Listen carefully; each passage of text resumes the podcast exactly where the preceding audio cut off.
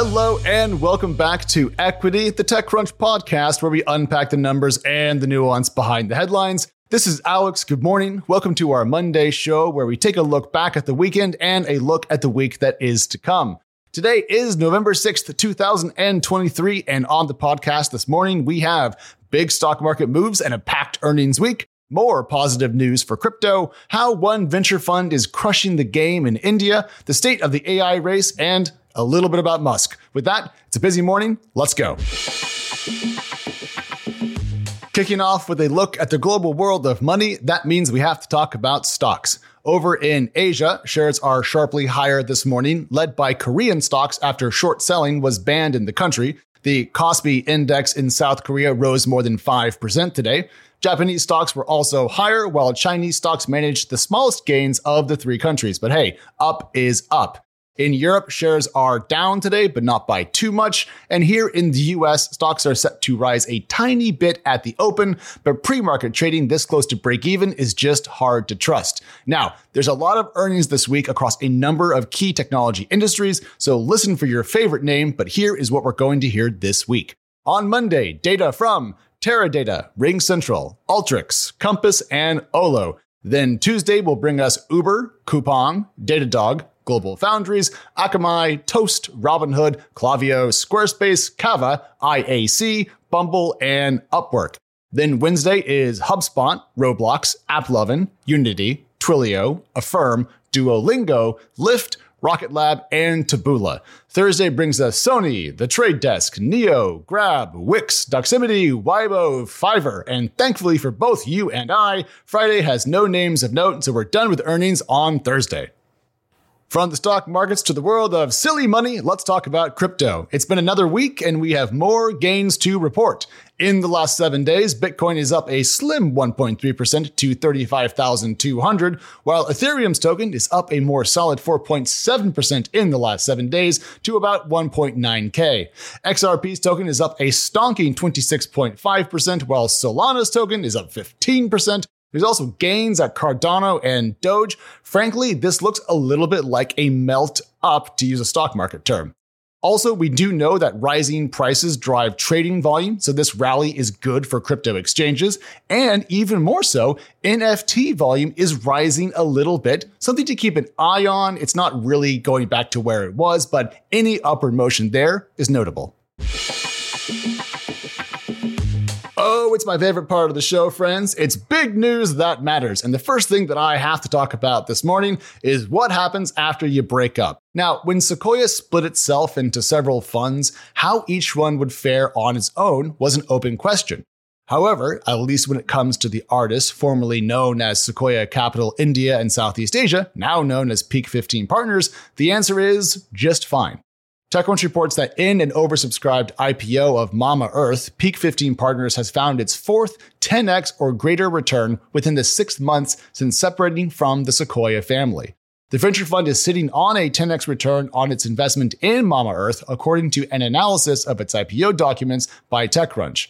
And even more, Mamaearth is Peak XV's 20th IPO in India and Southeast Asia, a figure that notably surpasses the IPO count of other venture firms in the region by what we called a substantial margin. So, What's going on now? Well, in the post Sequoia world, Peak XV has accelerated its deal making even as the broader private markets remain fairly sluggish, and I would add, especially so in India. Its executives told a gathering of its portfolio founders in August that they maintain the optimism about the region that they've had and now feel a greater freedom to adopt a more aggressive approach. So, Peak XV has made about a dozen deals since June and recently marked up several of its funds according to LP data. The global investment market is slowing down, but it appears that at least in its home market, Peak XV is not afraid to get busy. And then, of course, because we are talking about technology, we have to talk about AI. And in this case, I want to talk about the race to build the open AI of China. Now, when we think about the world of AI, it's becoming a nation state game. And recently, the race to build the open AI in China has picked up a new entrant with a big valuation. Kai-Fu Lee, the computer scientist known in the West for his bestseller AI Superpowers and in China for his bets on artificial intelligence unicorns, has a new venture that has big ambitions. In late March, Lee launched a company called 01.AI with the vision to develop a homegrown large language model for the Chinese market. The venture puts him in competition with other prominent Chinese tech leaders, including Sogou's founder Wang Xiaochuan, who have been swiftly gathering talent and venture capital to establish China's equivalence of OpenAI. Now, 01.AI's growth is a fitting reflection of the rapid development in the generative AI field. For example, just seven months after its founding, the startup has released its first model, the open source Yi34B. Of course, 34B standing for 34 billion data points. That's kind of how all of them are named, just so you know.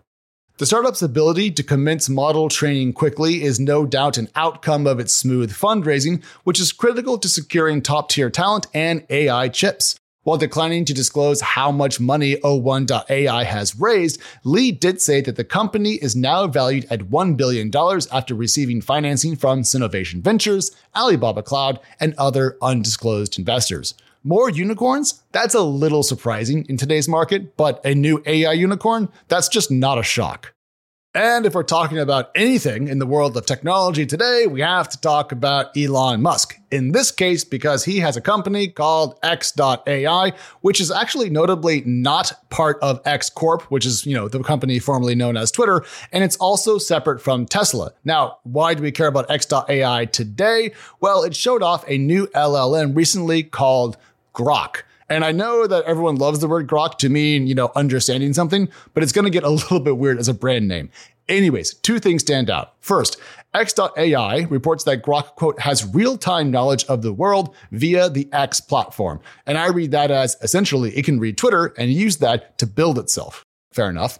And then number two, quote, it will also answer spicy questions that are rejected by most other AI systems. Ah, so it's going to learn from Twitter and it's going to tell you eh, pretty much whatever you want. This is going to be interesting. So far, Grok is not the best LLM out there according to its own testing, but it has managed to surpass well known models like ChatGPT 3 in certain tests, which is notable. What I care about here is that we are seeing lots of commercial activity to challenge currently leading AI and LLM model companies because that's good for all of us. As competition both makes all entrants better, it also makes them more accessible and hopefully cheaper.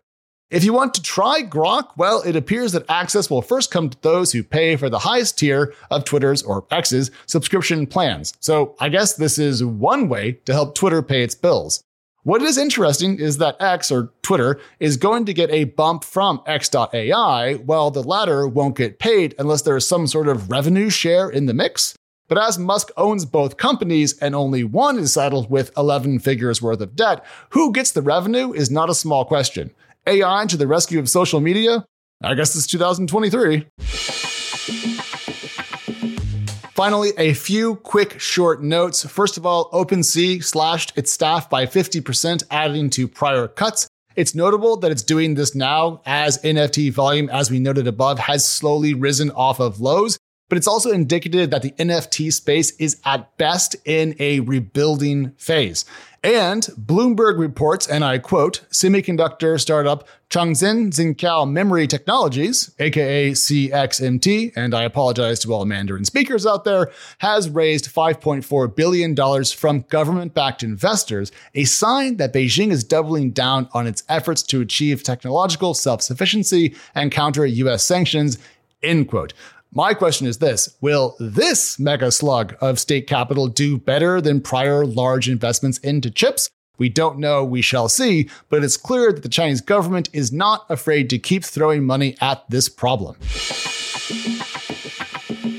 Oh, that is all the time we have for this fine Monday morning. But if you need even more equity between now and when our next show comes out on Wednesday, well, we are Equity Pod over on both X and Threads. And if you want even more of me, I am Alex over on X. We also have two sister shows Chain Reaction, all about the world of crypto, and Found, diving into the founding stories of leading entrepreneurs. They are well worth your time. Please check them out. But in the meantime, Equity is back on Wednesday. We are back on Friday. We'll talk to you then. Bye. Equity is hosted by myself, editor in chief of TechCrunch Plus, Alex Wilhelm, and TechCrunch senior reporter, Mary Ann Azevedo. We are produced by Theresa Loconsolo with editing by Kell. Bryce Durbin is our illustrator, and a big thank you to the audience development team and Henry Pickavet, who manages TechCrunch Audio Products. Thank you so much for listening, and we'll talk to you next time.